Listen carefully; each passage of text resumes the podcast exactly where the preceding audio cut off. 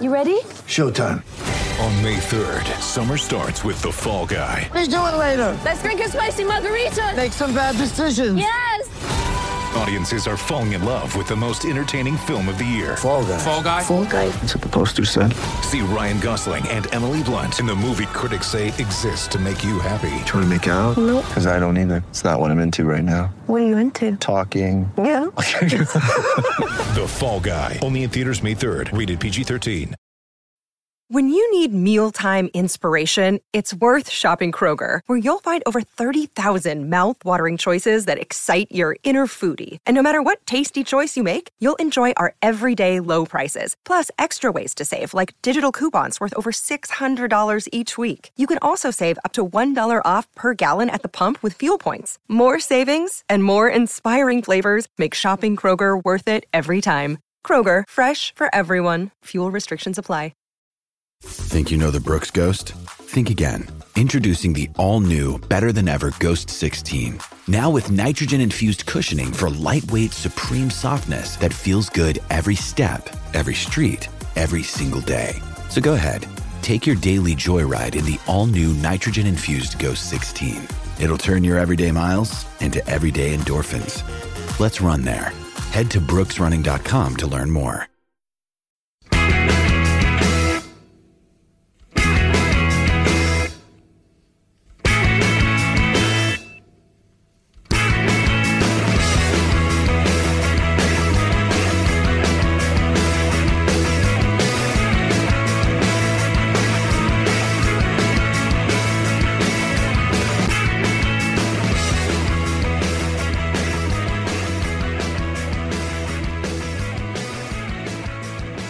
Hello and welcome to Thursday's episode of the Terrace Scottish Football Podcast. I am Craig Fowler and I am joined by Joel Sked. Hello. In person as well. In person. Always good. A very sweaty Joel Sked. Very sweaty. A man who decided to run here and is just dripping across from me. Yeah, I'll wipe down the equipment, don't worry, for those who are coming on next. Wipe down Tony's entire spare room. Yes. Right, we are going to just talk through the midweek fixtures and we'll begin with the game at Celtic Park. Celtic, absolutely. I was thinking about starting with a game that... I was thinking about starting with another game, and then I thought that's just too contrarian, even for us, to go against the kind of grain in terms of the old firm focus in Scottish football. This was definitely the most kind of eye-catching result of the midweek. There was another one that was very eye-catching. We'll get to that soon enough. But yeah, let's start at Celtic Park, where Celtic just absolutely blitzed Rangers in the first half. 3-0 up at half-time. It wasn't even undeserved. They scored a couple of late goals before half-time, but they deserved to be 3-0 up anyway. They missed it was just Giacomakis had all the chances that they missed earlier. And that was just enough to carry them to victory, because even though Celtic done their usual kind of tiring a little bit in the second half, you could say it was tiring, you could also say that the job was done, they didn't have to do anything, especially since throughout the entire game, Rangers were pish. Yeah, so going back to your first point about being contrarian, I really don't think it can, just because I think it will come back to be potentially one of the most defining performances. Results, yes, performances certainly in the first 40 minutes especially of this season, and potentially Ange Postecoglou's reign, because you know when a manager leaves, typically he'll get asked to do, one of us would have got asked to do a piece on like the one of the the most important matches or the biggest matches, the most defining moments of his tenure, and I think certainly that's the one that you've probably almost been waiting for, because they threatened to give teams, and they've given a few teams a doing, but given... There hasn't been any since August, really. No, like giving Dundee or St Mirren a doing is completely different to giving Rangers a doing, which they did. Again, it was a 45 minutes game. The second half was not a non-event, but you can understand Celtic did all the work they needed to in the first half. We've seen it so many times that teams like Hearts the other week could stayed in the game just because Celtic didn't finish them off. They finished Rangers off. Rangers were pretty demoralised. It allowed them to, after the half-time, allowed them to kind of just sit in and contain. And Rangers, a mixture of that and Ryan Jack coming on, looked a bit better. But there was at no point you think, oh, this game's in doubt. Like this game could turn around. Sorry, this game could turn around. Rangers are going to score, make it difficult for Celtic. You never got that feeling, which is from a Rangers point of view probably a very worrying aspect. But for Celtic, I do think that is a resulting performance that is almost a catalyst for to go on and essentially win the league, because you look at, they still got Tom Rogic to come back, you've still got Kyogo to come back, Maeda started on the bench, there's probably one or two others, David Turnbull that I'm forgetting, and you're looking at it the way, when especially we've gone up to five subs, they can change. Postecoglou could conceivably just go, right, we've absolutely smashed this team in the first half, let's make five changes and do it again, and they'll still it'll preserve energy levels. It also helps in the games as well where they're struggling. The games like previous, that they can bring on the five changes as well, because they play at a very high tempo, and the subs will allow them to stay at that high tempo, because you are changing half of your outfield side. And the subs now are bringing on maybe Tom Rogic or O'Reilly rather than Ewan Henderson or Mikey Johnson. Yeah. So. The quality levels, the windows that have Postecoglou has had, it's two windows. I still think he'll be looking maybe one or two more before it's like his proper squad. But in those two windows, I know the January window is very little evidence at the moment, but the evidence that we have got, the two windows have been absolutely brilliant in terms of the talent they brought in. Yeah, it's unreal. Reo Hatate. I mean, his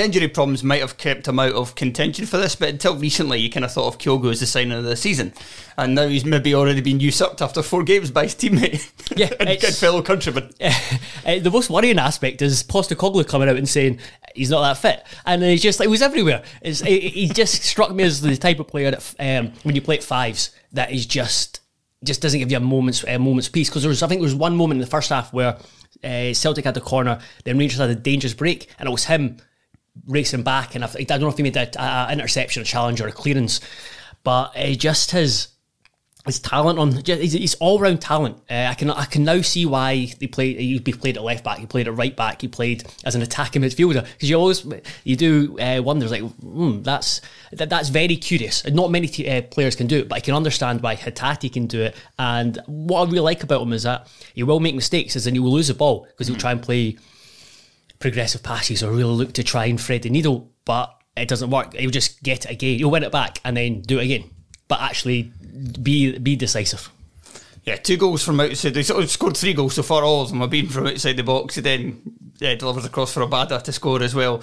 And he was just incredible in that first half, if you say. It was incredible against Hearts the week before. I thought it was incredible against Hibs before he tired. I can see what Postecoglou means. Cause in every game, I think he dropped off quite significantly in the second half, where he's obviously he's just not got those minutes in those legs. So, yeah, it's a bit scary, because he's soon going to be doing it for 90 minutes. Now if you can keep him quiet for like 60, you might have a chance, but in like a month or so's time, that's not going to be an option. Yeah, but you do, it's just before we move on, you do have to wonder, what the fuck are scouts doing not looking at the J League more? I think this is now we're going to start a trend. Yeah, it's incredible. It's like, Japan, they're all shit, and it just turns out they're absolutely class. And I think it shows that Ange Postecoglou was right to give Chris McLaughlin an icy stare and dismiss his question when he asked him about the step up to the Scottish football kind of thing from the J League. So just on that, I remember speaking to pals, because I looked at the boy Hearts were linked with, and so just watching clips, and watched a few clips of the Celtic boys coming in as well, and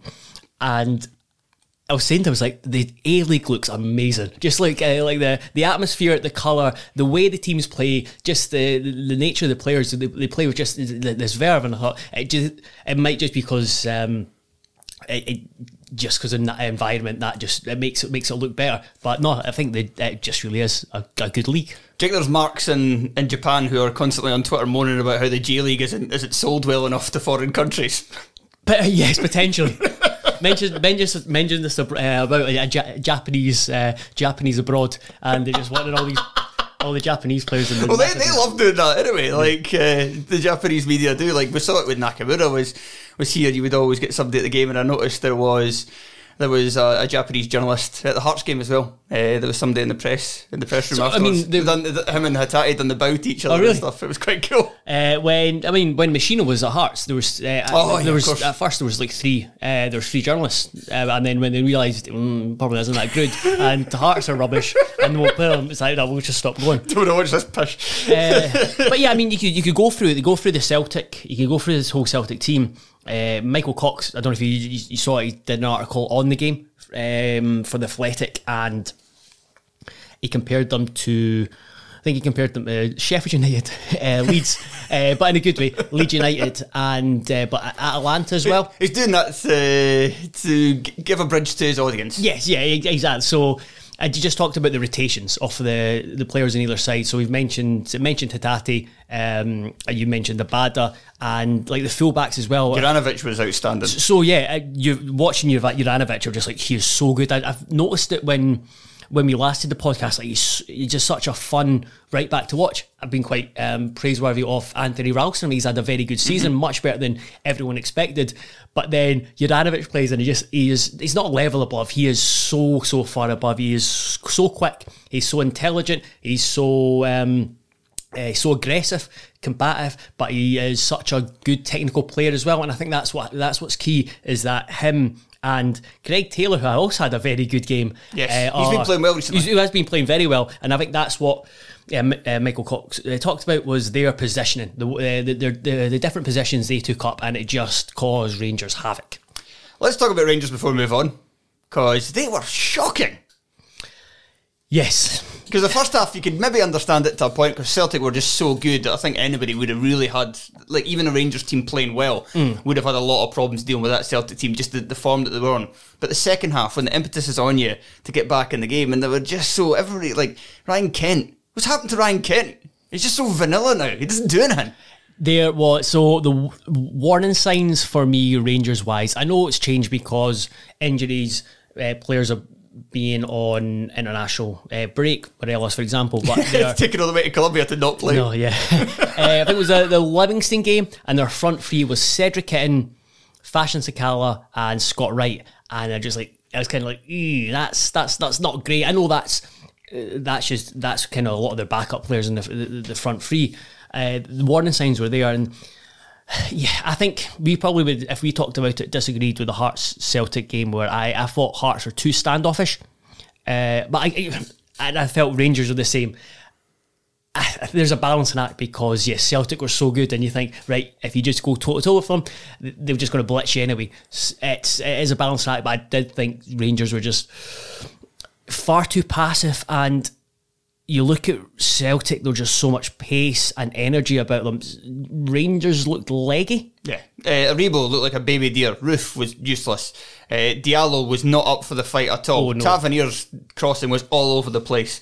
Barisic. Jesus. Oh, he knew it as well. Like that, I think it'll be almost an iconic bit of clip of him just sitting down before Obada's even got made contact with the ball, because he's realised, I've made a no hunt of it.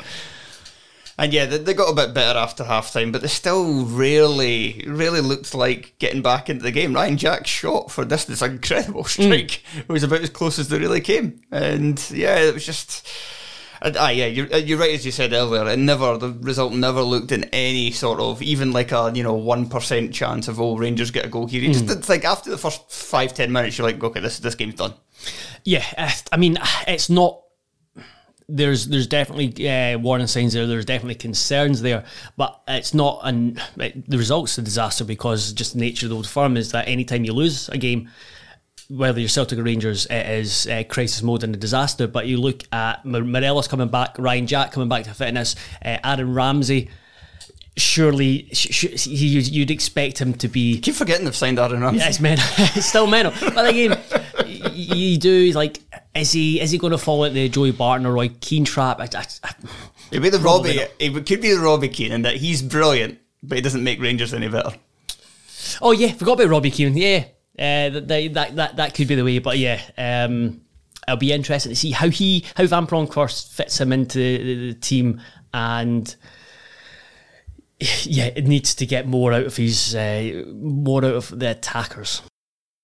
Roses are red, violets are blue, don't let a wild pube wreck you. Valentine's Day is just around the corner, and our sponsors at Manscaped are here for you with the best tools to get your balls ready for the special occasion. This Valentine's Day, it's time to join the 4 million men worldwide who trust Manscaped, the leaders in below-the-waist men's grooming. With our exclusive offer, go to manscaped.com and use the code TERRACE for 20% off and free shipping. January has been and gone. It's a lazy month. It's a month where you can be forgiven for getting behind on your personal hygiene. But it's time now to get everything nice, neat, tidy and smelling fresh, and Manscaped is here for you. With the Performance Package 4.0, you get the Lawnmower 4.0, you get the Weed Whacker, you get the Crop Preserver Ball Deodorant, you get the Crop Reviver Ball Toner, and the Manscaped Refined Cologne. There's also 2 free gifts thrown in, their shared travel bag and their anti-chafing boxer briefs, which, as I've said before, I do rate quite highly and wear often. So get 20% off and free shipping with the code Terrace at manscaped.com. That's 20% off with free shipping at manscaped.com and use the code Terrace. Join Cupid and shoot your arrow with Manscaped this Valentine's Day. Right, let's move on to the other result I kind of teased earlier, the other kind of eye-catching result from the weekend. St Johnson have won a football game. First time in... I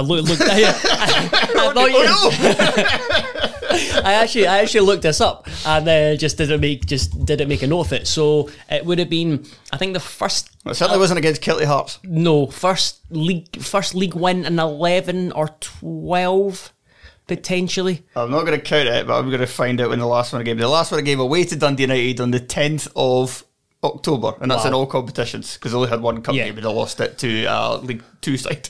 Wow. So... And unbeaten in 2 games as well.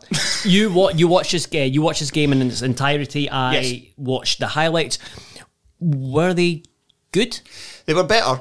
I'm not... So they weren't good? No, well.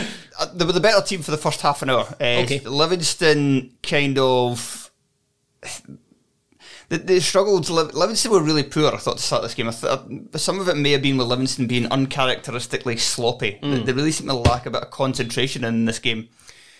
Obala in particular had an absolute nightmare at the back. He looked like Queen of the South centre-back, Obala. Yeah. And not just in terms of being at fault for the winning goal, but also just in the amount of times he sloppily gave the ball away with just bad passes along the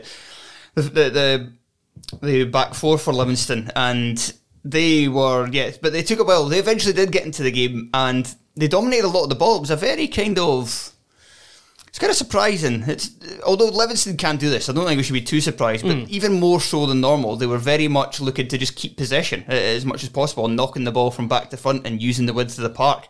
But it took them a while to kind of get into that, and really, from St Johnson point of view, the only thing that was really that great was that Callum Hendry played well, I think. And he was often the one responsible for getting them up the park and causing problems. And when he was, the periods where he was falling out of the game is when they were falling out of the game. That was going to be my next question, was around Callum Hendry, because Craig Anderson, I don't think I've seen Hendry when I was at Kelly, but Craig Anderson certainly was very positive about his impact when he came in and played with Ollie Shaw. I think it was pretty gutted to see him go back to St Johnson. Could understand it. Callum Hendry, I'm really glad for him. First of all, the goal itself was great. Just his build-up play, and then the header itself, getting ahead of Newcastle United target Jack Fitzwater. But it was the manner of it. And I looked at Hendry from the start of last season. I predicted him to be almost a Lyndon Dykes figure for St Johnson. I thought he had that in his locker, just to be an absolute nuisance, to be a real focal point. This just didn't work out from last season, and again when he went on loan to Aberdeen. So it's good that they found this. Very encouraging for St Johnson. They found this focal point. I think more so than May. Someone that probably Kane could play with, someone that Chifty could play. Callum Hendry is a player that you could play up front his own, or he could fit in with different type of strikers. Is that still their game? Their game is still about playing direct and getting it forward. Even when they weren't knocking it long, they were playing it low, directly into the forwards. So it's about their forwards keep making the ball stick and taking the team up the park. And Stevie May wasn't doing it as much as... It's just sad to watch Stevie May now. There was a point in the game where he got the ball taken... it was a counter-attack. It was one of Obala's terrible passes. And Stevie May robbed it, and then he kind of ran with the ball to the edge of the box. I think it was 2-on-2. And then Obala just so easily came across and took it off him. And it was just like, there wasn't any... Like, May wasn't angry. Like, he didn't look gutted. He wasn't frustrated with himself. It was just kind of like, this is what happens to me now. It was just so depressing. Acceptance. I've got a theory here for Stevie May, because I'm not giving up hope.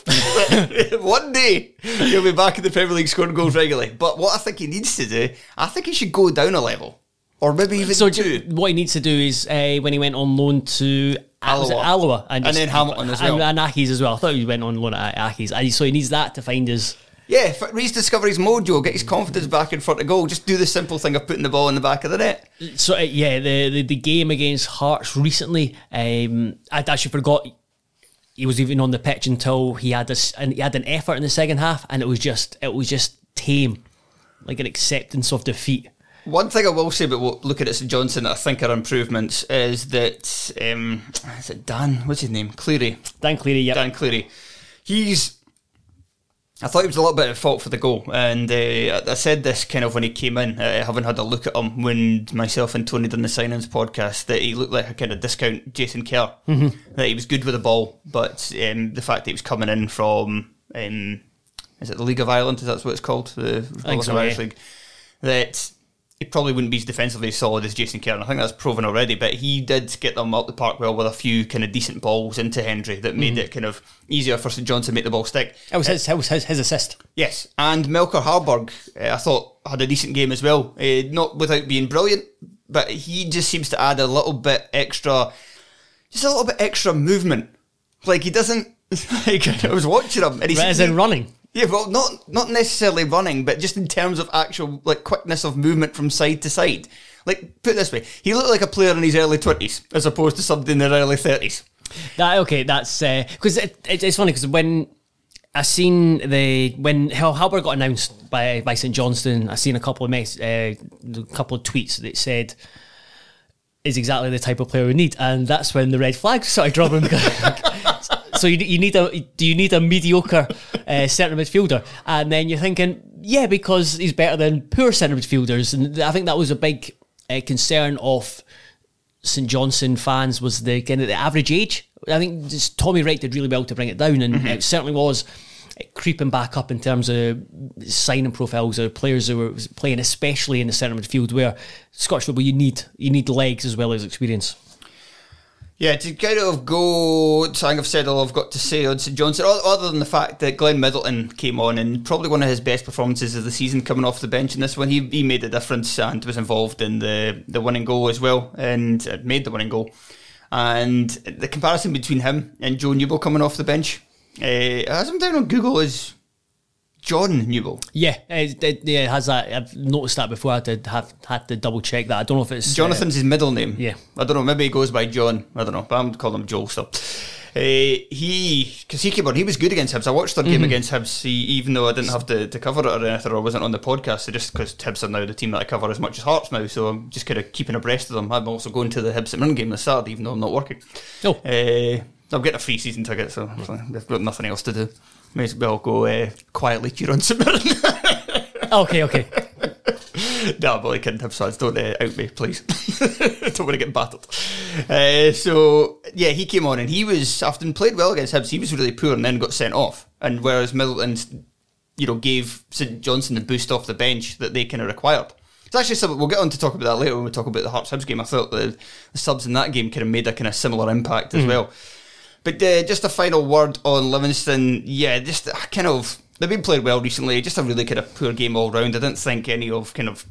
Considering how they've been performing recently, I don't think Omihonga, Holt or Pittman had particularly good games. And it was just a bit... They still kept the ball quite well, as I said, but just kind of...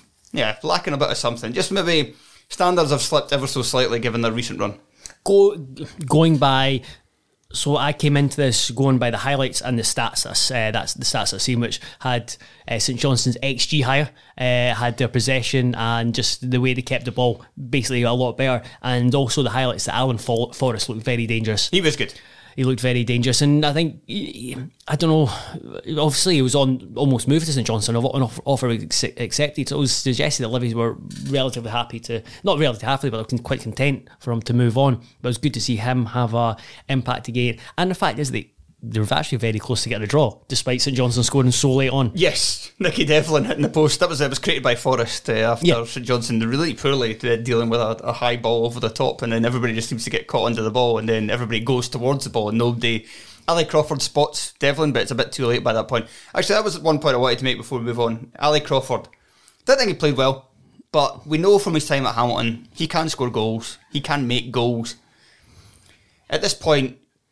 St Johnson probably needs somebody who is not necessarily going to be a 7 out of 10 every week, but can be a 5 out of 10 and get you a goal. Yeah, yeah, I'd agree with that. I think St Johnson fans, they'll be well aware of this, I'm not going to say them, but Ali Crawford is not Ali McCann. Very different players, but yeah, you see him with Hamilton, he was a talisman for Hamilton just because he came up with those big moments rather than consistent performances. Yeah. Right, let's move on to the game in Dingwall. Ross County 1, Aberdeen 1. You watched this one, Joel. Fucking hell. Not a good game? Oh, it was just one big foul. It was... So normally... Edinburgh normally I like football. Yeah. Normally Edinburgh derbies are very, very fouly, as in nature. I think there was 26 fouls on Tuesday. There were 43 in the Ross County game. Second half got a wee bit better, but Alan Muir who was the ref, just blew for everything. It was just such a stop-start game, and there was no flow to it. It really did ruin it. And you look at energetic nature of both sides, but it was frustrating. Who do you want to start with first? Let's go for County. They've been on a decent wee. They're still looking. They're still looking good. So County. I'm sure I've mentioned this before in the podcast. They're a weird side for me because the team I've always try and look out for recently and try and watch because they've been doing so well. They've got a few of the informed players. Got Reagan, Charles Cook, but then watched the highlights against Dundee United and I thought they looked pretty good. They lost, and then I've seen them a few times earlier in the season, and they've when they were going on their winless run, didn't pick up the win, and I thought they were pretty good to watch. Yeah, I watched the United game. They were good in the second half. I think they were a bit unlucky to lose that one. Yeah, going by Hacks, I agree. But then recently I've watched them and kind of going in with high expectations and not really delivered. You can see why they are a threat. They've got so much energy. They are really good on the break. I was actually quite impressed with Dominic Samuel. It was a nuisance factor. It was really good movement to kind of compliment Jordan White, who was guilty of fouling. Not just the nature of his build and his awkwardness and dare I say oafishness. Charles Cook and Hungbo, they're just two great players for getting you up the pitch. But probably the player I was most impressed with was Callahan. He was played in a deeper role, but he was everywhere. So Tilson sat. Mopped up, but Callahan was just a bundle of energy. He was everywhere, and he was quite progressive with on the ball. So it wasn't just about his energy, about running around, charging around. He was supporting play well, but he was also using the ball well. I quite like the left back Vokins as well. He's quite a steady player, but you've seen it with the goal Aberdeen scored that came down the right hand side. Ramsey, I think he got subbed at half time. He got subbed for Conor Randall, so 2 minutes of like 3 minutes on the pitch. Conor Randall outpaced by Johnny Hayes. Keith Watson coming across, who I don't think had a good game, and then not getting anywhere into Johnny Hayes, and he's scoring past Laidlaw. So I do think they're hindered. It's a similar problem with Ross County. It was like the Dundee United game. It's this game as well. Is that you just look at their defence. Similar to Dundee as well. You just look at their defence. Calvin Ramsey taken off at half time. Conor Randall replaces him. Keith Watson, Jesus Christ, he's still a centre half at top flight level. Captain Alex Jakiviti, not very good. Voykins, yeah, you think he's steady enough. No, I'm not impressed, but they don't have good defenders. No, and, I think it's stopping them from winning games. Yeah, because you look at it, they've scored. I think they scored 35. They've scored 35. So only Celtic and Rangers have scored more goals than Ross County in the entire league. Oh, wow. Which is, I mean, which says a lot. No one's conceded more. So you can look at that. I was scared for a second there because I was sure I wrote last week that Hearts had the third highest goals in the league, but I'm just looking. They did last week. They did last week. But yeah, you can see there's two very different sides to Ross County. They're a team that can score goals, make it uncomfortable for defences, turn defences. It was a big thing, and kind of exploit space really well. But yeah, defence. I thought, when I've seen Jakovicki, I thought he's been better than he was last season. But the combination, the collective defensively, there's it's just not strong enough. No, yeah, just not. And if they had, like a defence that Ross County had in the past, like if I think of Andrew Davis in his kind of prime Ross County alongside Marcus Fraser, if they had that defence along with this attack, County could be a top six side. They could be. If they had Boyce, they would be a European side, but that's just not the case. Aye, Marty had Boyce. Yep. Aberdeen. Number of problems with Aberdeen. Stephen Glass's manager being the main one. I mean, it's not looking great. I was at the diplomatically put. I was at. Oh yeah, I forgot you're Dave Cormack's man now. I was at the St Mirren game, covering it for the Scotsman, and one of the worst performances of the season from a team. Dear. Just getting a kind of flavour of what Aberdeen's fans like. I think it was by far the worst performance of the season. I can understand why. They just had no intent, and they've got a real problem on the road. I think I don't know how that game changes it, but going into that game, they were heading for the worst first away form since the season they finished bottom of the league in 1999-2000. Jesus. That's how I put it is. I think only Dundee, only Dundee have got a worse away record. Sorry, that's the word I was looking for. Away record on this season. You look at before looking at the game. You look at the transfer. The transfer business they've done. So they've brought in Dante Polvara from America, very highly rated, come through the college system. By all accounts, I think it was quite a bit of interest around Europe for him. Very, very, like I said, very highly regarded in America. But Glass asked him recently, he's like, when's he going to be involved? And he's had an injury, he'll be weeks away. He was like, basically, the answer, the tone of it just suggests he's not really in his thoughts, and certainly in the short term. Then the focus was certainly keeping Ramsey, improving the attack, or certainly bringing players for the attack. So they brought in Vicente, butchered his surname, Bezajun. Just say it quickly. And you were going into the final few days thinking, right, they'll probably add another because Marley Watkins is injured. If they sell Ryan Hedges with a couple of days to go, they got $200,000. Right, okay, definitely bring in another player, whether it's a wide player or another striker. It comes and goes, and they brought in Adam Montgomery on loan before, and you think maybe play at left back. He was on the bench. John Hayes started at left back. Jack McKenzie came on at left back to put John Hayes into the wide position. They're playing Funzo Oyo as a wide player. Funzo Oyo is not. I think he's a versatile player. He's useful in certain situations. He's not a wide player that for a team that should be pushing for European football. So against County, you had Vicente on one wing, and then it was first half, almost like a hybrid of Oyo and Ferguson, taking turns to kind of drift out left, but largely they were just moving in field. So just basically, John Hayes had that whole left side, and then Vicente was on the right. He looked okay, but I just thought there was little bits of problems with Aberdeen throughout. Their build-up was too slow. I think that they do try and play out from the back, but I don't think they are quite good enough or sharp enough to do that yet. So you had Ferguson playing, coming in from the left, Scott Brown and Dylan McGeoch. All three of these players, especially Ferguson, something he's added to his game, all three of those players want to go and collect the ball from defence. So it just seemed like overkill. And there, Teddy Jenks was brought on at half-time. Christian Ramirez, I expressed my doubts early in the season because I thought he's a good finisher. I'm not sure about the rest of his game. And you see all eight of his Premiership goals have been scored within the box. I looked at it just, I think looking at a striker's XG gives you a good idea of are they getting a lot of chances. His recently has been like zero. For Rangers game was zero.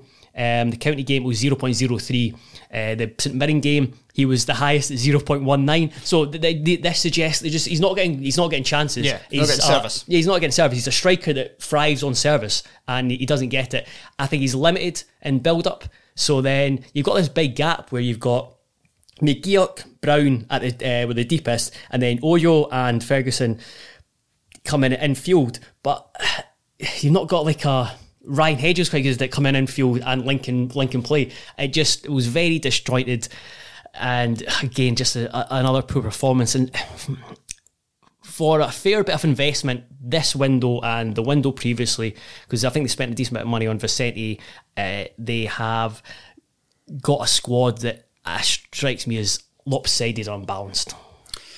Right, let's move on to Motherwell against St Mirren, the other 1-1 draw from Wednesday night. This was a kind of an intriguing tactical battle. Nah, you sound like you put on your Sky Sports hat of the EPL there and describing a really shit game. Yeah, I didn't enjoy this. I quite enjoyed Livingston St Johnson. I didn't enjoy this as much, but... there just wasn't as much kind of football played in this one. It was just I am shocked. I'm shocked by that. St Mirren signing, who have already got Alan Power. Actually, that's harsh because I think he's a very good player. Bringing in Alex Gogic and Motherwell playing with one attacking player. Yes. Who'd have thunk it? Motherwell were decent though, and Motherwell should have been ahead in the first half, and were the better team probably. Kind of comfortably the better, well, not comfortably, but undeniably the better team for 75 minutes, I would say. And then St Mirren really kind of came on it and then scored. And then Motherwell equalised at the end. But it was interesting how they played Motherwell because they were really tight, their system. So, just bring it up there again. There was one of the games I watched highlights. Did they play with a back three? Yes, they played with a back three. They also had two banks of two in midfield. So they had sitting... Slattery Donnelly? No, it was Liam Donnelly and... who was the other midfielder I've not mentioned yet? Slattery, Goss, Shaw. It was Shaw and Donnelly, and it is this kind of sitting two. And then it was Goss and Slattery as the forward two. So they were very narrow, playing with a three at the back. St Mirren, you kind of think St Mirren should eat that up. St Mirren started with Jordan Jones, who must have been making his debut on the left, mm-hmm. and Jay Henderson on the right. Jay Henderson, the last time I was on the show, had a very good game against Dundee United. That was kind of one of the big reasons why they defeated them. So it should have been about St Mirren absolutely killing them on the flanks, because they've also got Richard Tate going forward from left-back, and Marcus Fraser's not much of an attacker, but he can at least go forward and help create overloads. That really didn't happen at all during the game. In fact, it was more... the only really times I saw the wings being much of a factor was when Motherwell would have Motherwell would draw out the fullback. So I think there was one point, one of the chances for Motherwell in the first half, Richard Tate got very close to Stephen O'Donnell, who was playing wing-back for Motherwell, and Callum Slattery attacked the space in behind him. And they also had a bit of joy on the other side as well. Goss had three shots in the first half, three chances. He actually looked, surprisingly enough, fairly at home in that kind of more advanced position. He moved back on 40 minutes after Shaw was injured, and then they brought on Ryan Tierney instead, who's more of a natural number 10, so he played there instead. But that was, I was surprised. Really, the only thing that St Mirren did up until kind of near the end of the game was either through Conor Ronan, who had some mistakes in the match, but also played reasonably well and was the only kind of creative outlet they really had. Or they had a free kick. Tate had a header that was a great save from Liam Kelly. He could kind of claws it out for the goal, but that just comes from St Mirren just knocking a long ball forward that Kilty ran onto, and Jake Carroll stupidly gave away a foul, and that was it. Really, St Mirren really didn't have a lot to do in this game. Motherwell could have been out of sight before it got down to the last 10 minutes. But St Mirren did make a change. They went and really narrowed themselves because they took off Jones, they took off Henderson, they brought on Ryan Flynn and Lee Irwin. At this point, I was trying to figure out what the hell they were playing because it didn't look like they had anybody on the right. I think Kilty was supposed to be on the right, but he just looked like he was still playing through the centre. So Fraser was kind of the most attacking outlet, and on the left, I think it was Ronan on the left. So they just looked really narrow, but then that kind of helped them pick up a lot more of the loose balls that they weren't getting early in the game, when Motherwell can dominate a lot of that kind of midfield territory with having the four players in there. And then they had the kind of two chances. Flynn was... He drove the ball forward for Marcus... he drove the ball forward and played it to Ronan for the corner that led to Marcus Fraser's chance, and then he forced the corner with a great shot that was well saved by Kelly before Gogic scored the header. And then, to top it off, who cares about all these fancy shapes and stuff when at the end of the game you can just stick Bevis McGavie up front? The goal, I mean, it sounded like a shit game. The goal itself... I suppose there was a bit of a franticness there, but one reason I didn't enjoy it as well is that I've ragged on Ross County for this, but St Mirren really needed... The camera angle was terrible. And really low. Aye, and because of the names on the back of their shirts, it's fucking hard to tell who these St Mirren players are. So I was stopping it so many times and just looking back and winding back and back until I could get to a point where I could see the number and then follow the action for there. Is that him? Boots. That's how you tell them. Okay. But the equalising goal, Richard Tate obviously gets pickpocketed by Woolery. Woolery slips over. Doesn't mean to pass it to Tierney, and Tierney's great finish at the top of the net. But I mentioned Mugabe because Mugabe was put up front, and I know that Graham bemoaned this at the time, but he had a shot that was saved by Anik, and then he also, it's Tate's fault, but Mugabe comes from nowhere where it looks like St Mirren are about to clear to actually keep that attack alive. He hustles and keeps the ball up there, and then Tate makes an arse of things. He asked. I don't think he's going to win. I think there's someone else that's primed to win it, and his name's gone out my head. But the most improved player in the league, he's certainly a contender. Regan Charles Cook is the one who's going to win it. Regan Charles Cook. I knew there's a complete obvious one. But yeah, the only thing I was disappointed in, the highlights didn't show fully. Apparently, the Motherwell fans going on the pitch and St Mirren fans are like confronting St Mirren fans as well. So unfortunately, that did not get shown. I didn't see that. I think I might have stopped it as soon as the goal went, and I was running out of time. I think Graham certainly mentioned something like that, and there was, on the highlights, they did cut with to the Motherwell fans, and a lot of them were just running down the front, and then they were just booing, so I'm just imagining that's when the fans were on the pitch. I wanted to see that. Seems we like to see. Yep. Right, let's move away for this one and move on to the Edinburgh Derby, the first of our 2 nil-nils. Hibs nil, Hearts nil. I should get it in the right order. Despite being a 0-0, I quite enjoyed this game. Yes, I can see where it came from. I was coming from the. I think that reasoning helps when the Edinburgh derbies have been so shit. There's not high. It's not high bar. I wondered that beforehand whether my standards are just so low. But yes, there was very little football being played. However, there was a lot of counter attacks, and there was still some decent performances. I thought within there. I don't think everybody was like rubbish. Like no, it has been in the past. Yeah, I think there was moments of football. Both teams tried to play. I think it was a good battle that you want in Derby. It was physical, decent atmosphere. There were chances on both sides. It could easily have ended up 2 each, for example. It's kind of similar to the first Derby of the season, where both keepers had really good games. This was more about both teams, probably a bit more wasteful than keepers definitely having great games. Because Dabrowski got a lot of credit. I don't think there was any save. Maybe the save he makes from Sims, where he rushes off his line. That's the best save of the lot. It was, but none of them are really saves. I think you would be like, oh my god, what a save that! And there was one, certainly the one in the first half from Boyce, very unorthodox. Now you got away with that big time when he just palmed it straight back. It was straight back to Sims. Again, it was a difficult chance for Sims, but yeah, I thought it was. I didn't think it was. I didn't think he had. I can understand why he got man of the match, but I don't think he was man of the match. No, he wasn't. For me, there were two better players than him defensively, anyway. Ryan Burgess for Hibs and Toby Civic for Hearts.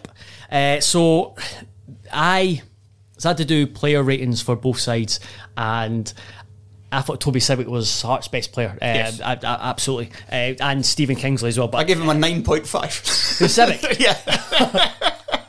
Oh, people are going to reply to me with not being happy with you on social media. But I thought Stephen Kingsley was excellent again. But it's just Kingsley that there's almost like an expectation that he is genuinely 8-9 out of 10 most weeks, but you just think 7 just because you're so used to he's been solid. What did you give Atkinson? I gave him a 7. I was going to give him an 8, but then when he started to get roasted by Demi Mitchell, I gave him a 7. I gave him a 5. I thought he struggled. I got a lot of heat for this. Don't you worry, I got a lot of heat for this. I thought he struggled. I thought he struggled with the pace of the game. He looked heavy-legged as the game wore on. He definitely did that. He gave the ball away too much. His crossing was erratic, and I thought Josh Doyle gave him more of a hard time than Mitchell. But again, further away. But it's one of those. So trying to judge 26. However many came on, it was difficult because 4 on each side, so that is 30 players. But brutal. But yeah, you know what's easier? Just give them every cunt a 6. 6, aye, that's fine. They were all right, and move on. Give 2 of them a 7. Yeah. Just keep it straight in the middle. Move on. Don't have an opinion. But yeah, I came into the match, put my Hearts, my fan hat on. I was coming at the match fearful of a passive performance, which at times I thought it was in the first half. Yeah, I thought it was a slow start. Barry Mackay made as many passes as Craig Gordon, and I think that kind of just summed up Hearts. They never got him on the ball anywhere near as much as they should have. I thought Hibs for the first 35 minutes, thought they, maybe not by far the better team, but I thought they were the better side. Yeah, during that period, Joe Neill was excellent. He kind of fell off in the second half. He just seemed to want to get booked before he eventually got injured. Chris Mueller, I thought, looked decent enough early on. He really faded for things. Doige started off well and then completely lost the battle in the second half with Sibic. So yeah, Hibs just kind of faded. But then, and I kind of teased this earlier, I thought the reason the game at Hibs ended it on top for like the last 10-15 was because their subs made, with the exception of Dre Wright, who was pish. Oh. There was a boy in. So I was we were both in the press box. I don't know if you've seen him. So we were just in the hospitality front when Wright was being brought on. He lost his shit. He was going absolutely mental. And I gave him a chance, and he came on like, "You're right, mate. You were right." He was bad. He was the worst player on the pitch. But the other Hibs subs, I thought, made a decent impact. Josh Campbell, Ewan Henderson was very good when he came on, and Demi Mitchell was. Brought an extra kind of spark. That he was brought on through injury problems, but they didn't lose anything from that. Hearts, the only sub you could say that they got anything from was Cochrane coming on for Halliday, because Halliday had already been booked and was making a couple of mistakes. The rest of them, Woodburn, you can chuck Woodburn in with a Jay Wright performance. He was Ginelli did nothing, and I think the last one was Peter Harron, and that was an injury time. Yeah. It was. So the fear where Hibs, I think, got a lot of joy in the first half was basically they managed to get the ball wide, and especially Chris Cadden. He watched the Livy game. I've seen big chunk of the Livy game, and I thought it was excellent against Livingston. And when you have Halliday, who I think there's a place for Halliday in that Hearts squad, but I don't think it is as a left back against a powerful right wing back who is very good at running in straight lines. And I did think the way he combined with Muller and potentially Jake Doyle-Hayes and Nisbet was helping every now and then, and I thought that they got a lot of joy from that, but they didn't make the most of it. You talked about Muller. I thought he showed flashes, but again probably tried to do too much, made the wrong decisions. Kevin Nisbet, I really like Kevin Nisbet, and I thought he started really well. But when I say he started really well, he got into good positions, or he linked play, and then when he got into those good positions, rubbish. Like everything he touched turned to jobby, because he was there was one moment I think summed up, and it was probably the first one, was when he got into the box early on, ball fell to his left foot, and you think a confident Kevin Nisbet, it's a good angle, hit across Craig Gordon, and it's probably a goal. But he hesitated and then tried to bring it onto his right, and then all the momentum of the attack just lost. And I think that probably just summed up Kevin Nisbet. Doige, I wouldn't say he was as good as you made him out to begin with. I just think he still looks like a player finding his feet after injury. There was going back to last midweek against Motherwell, he had a great chance and just like take a touch and finish, and he just blazed it over the bar. So yeah, I think. Yeah, I think Hibs are very much a work in progress. Yes, and which makes Hearts' lack of lack of, I don't know. I think they were taken by surprise for Hibs as well. Yeah. If you looked at how Hibs played against Livingston, they didn't play like that at all. No. They were up and at Hearts. They weren't trying to just knock the ball around and kind of do a kind of Leith version of tiki-taka. Yeah. Tiki-taka, just pass between the three centre-backs. Speaking of which, Rocky Bashiri was great the first half, and Jesus Christ, he had a poor second half. It was weird. I think just the nature of the Edinburgh Derby, Beningame as well, I thought overall we had a great game. Beningame was great until he clearly tired in the last 20 to 30 minutes, and it didn't make any sense to me why he played the full 90 against Motherwell. There was definitely a 15-minute spell where it just, like Rocky, just everything started going wrong. Just everything started going wrong for him. But yeah, I think from a Hearts fan perspective, it was disappointing. Yeah, Hibs probably didn't. Hibs played a different style than you probably expect them to. But for me, looking at a team, it lacked pace. Sims, I thought he was terrible in the first half, and then opposite, he was really good in the second when he kind of found his touch and he started to go beyond and stretch the game. And it allowed Liam Boyce to kind of drop deeper. I thought Boyce was a massive reason why Hearts picked up in the second half. I thought he was really good until he, again, clearly tired late on. Yeah. I just think Sims is going to be a handful until he gets found out, like most Hearts strikers do. Right, let's move on to our final game. Let's only do 5 minutes on this because neither of us have watched it, and it finished 0-0. And was it any good? I don't know. Dundee United, Joel. You've got a lot of notes from it. So, watching the highlights, this doesn't look like a great game, but an associate who was there was pretty happy with it from a neutral point of view. I think there's two. So who do you want to go? Who do you want to talk through first? Dundee, because they're bottom now. Dundee, yeah. So I think there's encouraging signs. The right back, they finally got a competent right back. It seems Vontae Daly-Campbell, brought in from Leicester City on loan. He was pretty good. I think he's given them a bit of a presence at right back. Someone who can go both ways, powerful. And it probably means that they don't have to play Christy Elliott ever again. I think this is a Dundee team. I think see if they had Ruddin and Campbell in a few days before, or if they had a game before now, then Ruddin probably would have started and we looked like a more complete team. But they did have the better chances. You can't accuse James McPake of not trying to win games. Feels quite an attacking team. Niall McGinn looked like the Niall McGinn you're kind of used to, playing on the left hand side, cutting into his right and delivering really dangerous balls. Ruddin for me is the interesting one because I've never been sure on him, but I'm not seeing him as much as the likes of Craig Anderson has this season because he supports a championship team, and and Sean as well, who's seen quite a lot of him.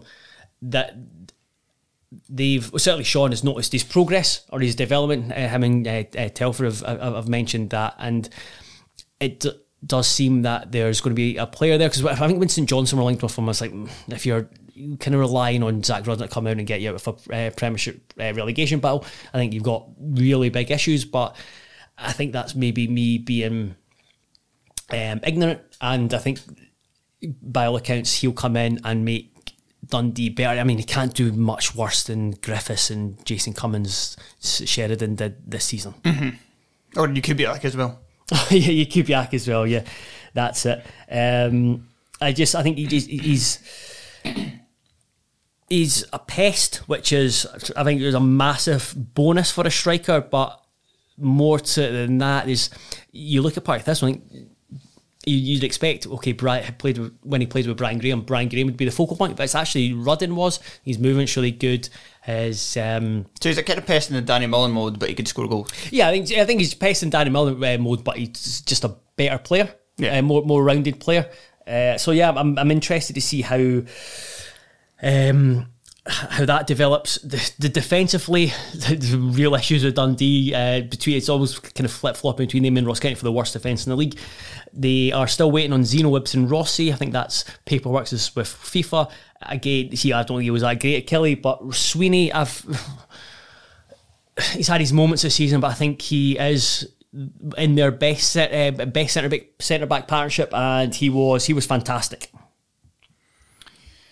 Sorry, I was reading something. Who was fantastic? Sweeney. Yes, he got a lot of praise, I saw. And also, and let's switch it to Dundee United now, so did Ross Graham, which Dunfermline fans I think will be a bit surprised by. Yeah, so I messaged Telford and Sean and asked, like, this Ross Graham, is this the one that was getting absolute panned at East End Park? And it seemed that was the case, but he was, according to Craig Cairns, I'll just say what Craig Cairns described him. Where is it? It was Graham was very good, both as a defender and on the ball. Because I thought maybe he'd just be a meat and potatoes centre back, but no, he's essentially gone in there and been very good. The big issue with Dundee United is scoring. So Tony Watt's come in. They've paid handsomely for him in terms of weekly wage, and you're thinking, right, come in, you're going to be the goal scorer we need. However, he's been fielded, and naturally, Tony Watt as a player naturally drifts to left. He did that with Motherwell, but I think you need to give him that license. Yes, don't stick him on the left. Don't stick him on the left. Since he came in, how many shots in the four league games? How many? I think it's four league games he's played for United. How many shots do you think he has had? I looked this up on Wisecout. I'm going to guess it's low, but I would say that normally he should have, in four games, if he was a Motherwell player, he would have about 9 or 10 shots. 2. That's pretty bad. According to Wisecout, he has had 2 shots. Oh my. That's no use. No. Why have we signed the top goal scorer in the league and played him as a winger? It baffles me, because going into the final day of the season, it's going into the final day of the transfer window, sorry. I was looking at what Dundee United needed to do. Giando Fuchs is away, so they've brought in 2 midfielders, Kevin McDonald and Akinola from Arsenal. Mm-hmm. I can't confess to know much about Akinola, but they need someone to take the creative burden, or someone to be a consistent creative outlet, because at the moment they've got Tony Watt, who is their best creator and best finisher, but he is unable to be, and I know he's improved a lot over recent years and found a place for himself in the Scottish football, but even he can't be in 2 places at once. And essentially, you've got Tony Watt, who is a very, very good player, creating chances for Mark McNulty. He didn't create it. It was Niskanen that created it. Yeah, Nicky Clark missed a couple of chances, but Nicky Clark has shown I think he's a patchy goal scorer, yes. And there's a wee bit more to his game. But yeah, I just don't like the balance of United's attack. I think they've got plenty of defenders to be optimistic about. They've got one of the best goalkeepers in the league, who I don't think's had the best. The best run off it the past month, but he's still come up with some big saves. And then you've got a midfield who is definitely workman, like, can keep the ball, but it's getting into that final third, going from basically just a team that can create chances and score goals. Just Dundee United, this put me off watching them, because I think they're hard to watch in the final third. Right, that'll do us. Thank you very much for listening. Thank you very much for joining me, Joel. Oh, you're welcome. And we are now going to record a Patreon, because ever since Andy and Sean's terrific podcast, very important podcast as well, on the Wraith Rovers signing off David Goodwillie and why they measured and calmly put forward their reasons why it was a horrendous decision by the club, in a way that I kept their emotions in check, that I'm not sure I would have been able to if I was on the show. The two of them obviously Rovers fans. But there has been a development since then. Wraith Rovers have said that they were wrong and that David Gubalay's not going to play for them, but they have signed him to a 2.5-year deal already, so there's stuff to work out there. So me and Joel are going to talk about the latest developments and also kind of get into some of the kind of like rhetorics around this story, because there's some kind of fucking idiots that I want appeared on Twitter today that there are arguments I want to cut down. So, is that one of them, Craig? Is that tweet? I'm showing you one of them. I would prefer not to speak. It's you'll be getting if you do, you will be getting invited back on that podcast. And yeah, so if you listen to that, it's patreon.com/terracepodcast. That'll be going on the £2 per month tier, so how can you argue with that? It's a bargain. Right, thank you very much for listening, and for the weekend I hope you enjoy your football. Cheers. Goodbye.